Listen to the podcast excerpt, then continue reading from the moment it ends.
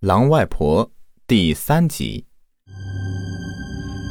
大家疑惑的看着面前的这个小男孩，老头子快步跑过去，一把抱起地上的狗剩子。哎呀，孩子，你怎么跑来了？还光着脚呢？哎，对了，你说这里面的声音不是你姥姥的，这是怎么回事？狗剩子缩在老头的怀里，偷眼看了一眼姥姥家的房子，但马上又惊恐地缩回头。是啊。指望一个这么大的孩子能说明白什么呢？况且他还受了这么大的惊吓。要我看呢，咱们叫开门，看个究竟吧。毕竟人命关天的大事儿，大家觉得怎么样？一个年纪稍长的男人大声提议着。这个提议马上得到在场人的一致同意。大家再一次的围拢上来，高举手中的火把和武器。一步一步的逼近那间房子。突然一声巨响，姥姥家的那扇门本就破破烂烂的木头门被从里面撞开了，一道巨大的黑影从里面是一闪而过，撞到前排几个人，掉头就跑向屋子后面。这一幕出乎在场所有人的预料啊！大家都被吓住了，人群也没有追赶的意思，大家四散逃奔。各自找地方先躲藏起来保命。大约过去了十几分钟，人们才从恐惧的情绪中恢复理智，纷纷的从藏身的地方钻出来，互相看看，发现没有损失任何人。看来那刚才那东西也被害怕的人们被围攻，逃走的比较匆忙。刚刚带头那个男人壮起胆子，率先走进屋里，其余人都站在门外，探着脑袋往里面张望。那男人借着火把的光亮，就试探着一步一步的、慢慢的走向姥姥家的土炕靠近。身后人群屏息凝神，大家都不知道接下来他会看到什么。那个男人走进了土炕，炕上的一切似乎过于杂乱，但看起来并没有任何活物。男人又走进了一些，慢慢的伸出一只手，哆嗦着掀开了那已经是乱糟糟的被子。突然，他发出一声撕心裂肺的惨叫声，把门口站的几个人都吓得跌坐到地上。之前。他扔掉手里的火把，没命的跑出来，把堵在门口的乡亲们都撞到好几个。那个男人拼命的冲出人群，怪叫着沿着村里的一条土路飞快的逃跑，那样子将在常德将在场的所有人都震慑住了。他究竟看到了什么？人们既好奇又害怕，没有人敢再进屋里去看个究竟。大家索性都跟在那男男人身后，一路的喊着，一路追过去。那男人跌跌撞撞的跑回自家的院子，推开柴扉的时候，用力过猛，一头的栽到地上，在地上踢着打着后腿，打着后退，退到了鸡窝旁边的柴火垛里，一头钻进去，哆哆嗦嗦的，再也不敢出来。随后而来的人们看到他这副惨样，不禁汗颜啊！这男人是村里公认的胆子大，没想到到现在被吓成这个样子。众人合力将他抬回了屋里，放在炕上，大家忙前忙后的，好半天，那男人才冷静下来。但是对屋子里看到的东西，他是绝口不提，只是抱着头不断的哭泣着，一直嘟囔着后悔进那个屋子之类的话。大家是面面相觑，谁都没有勇气再去看一眼，于是决定等到第二天天亮再一起去看个究竟。今晚发生这样的事情，那怪物搞不好现在还藏在哪里伺机而动呢。大家都没回家，聚在一起度过一个不眠之夜。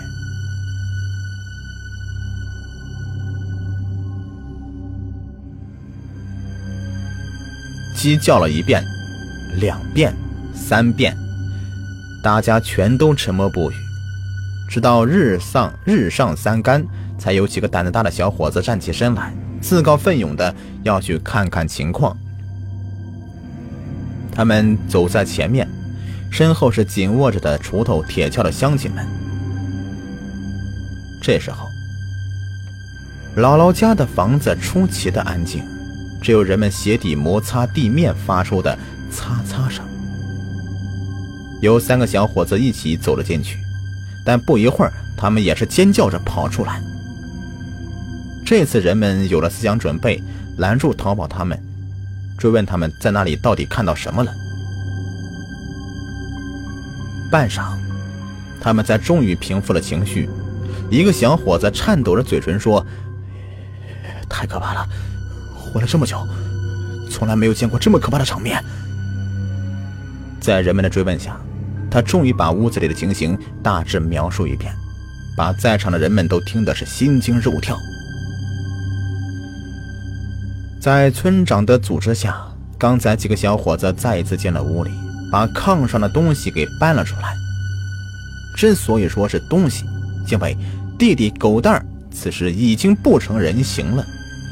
这炕上和墙壁上到处都是喷溅的鲜血，狗蛋儿的半截身体已经不见了，只剩下两条腿，甚至连骨头都被啃得精光。看着裹在被子里被抬出的弟弟，狗剩子哭都哭不出来了。他完全不敢相信，在自己眼前这一堆碎肉烂骨头是自己年幼的、活泼可爱的弟弟。他突然想到了自己昨天晚上听到的姥姥说是吃炒豆子那个嘎嘣嘎嘣的声音。想来，在那时候弟弟就已经遇害了。那声音哪是什么吃豆子的声音啊？分明就是那狼在啃食弟弟骨头的声音啊！狗剩子瘫软在地上，人群的怒火被点燃了。男人们发出怒吼，大家紧握手里的武器，决心要除掉这个残忍的怪物。好在村里有猎人，猎人带来自己家的几条硕大的猎犬。这几条猎犬一走进到这里，就显得异常兴奋。一开始只是在围着地上的孩子尸体转来转去的，但马上就被猎人给制止了。这几条猎犬相当的训练有素，训练有素，很快的就陆续发现别的线索。一条猎犬在被被子上闻了闻，突然狂吠起来。紧接着，另外几条猎犬也发现什么似的，一起吠起来。猎人走上前一看，就发现是几坨脱落的毛发，那毛发显然不是人类的。根据他的经验，那就是狼的毫毛。猎人向猎犬下达了追踪的命令，几条猎犬在房子后面嗅了嗅，然后突然加速向一个方向飞奔过去。猎人带着村民紧随其后。刚刚离开村子，猎犬们就在不远处停了下来。人们走过去一看，又是一阵唏嘘啊！胆小的当场呕吐起来。只见地上躺着一个老太太的尸体，已经被野兽啃食的支离破碎，一旁还有些残肢断臂，似乎也不是老人的。经过辨认衣服，人们确定那是狗剩子的妈妈。王氏的衣服。短短一夜之间，狗剩子就面临了灭门的惨案，三名亲人惨死。这对一个小孩子来说，打击实在是太大了。在场每一个人都对孩子的同情和怜悯，化作成为对那恶狼的仇恨。一定要除掉这怪物！村长攥紧拳头。咬牙切齿地说道：“猎犬继续追踪，终于在一道土崖下发现一个山洞。那山洞并不大，洞口长宽各一米左右，呈圆形。人们追上来的时候，猎犬们已经是冲进去，不一会儿，从里面拖出来几只狼崽子，已经被猎犬咬死了。但是狼怪到哪里去了呢？抓不到狼怪，一定还会遭到他的报复的。看样子还得继续搜索。猎犬又在山中山中搜索了半个时辰，在一块大青石上发现一只巨大的狼。那只狼身形巨大，从头至尾有两米多长，浑身乌黑毛发蓬松着，随风飘摆，十分的威风。此刻或许是吃饱了，正挺着圆鼓鼓的肚皮打着呼噜。人们一拥而上，将那苍狼结果在了梦睡梦中，抬回村子，剥下狼皮，剔出狼骨，供奉在三位死者的坟头，以求死者安息，早日转世。故事一播完，感谢收听。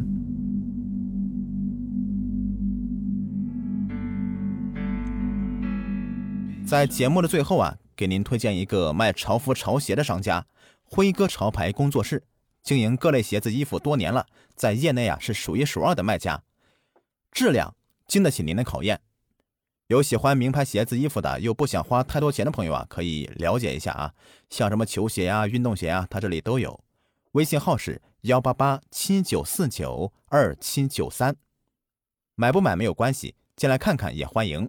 微信号是。幺八八七九四九二七九三。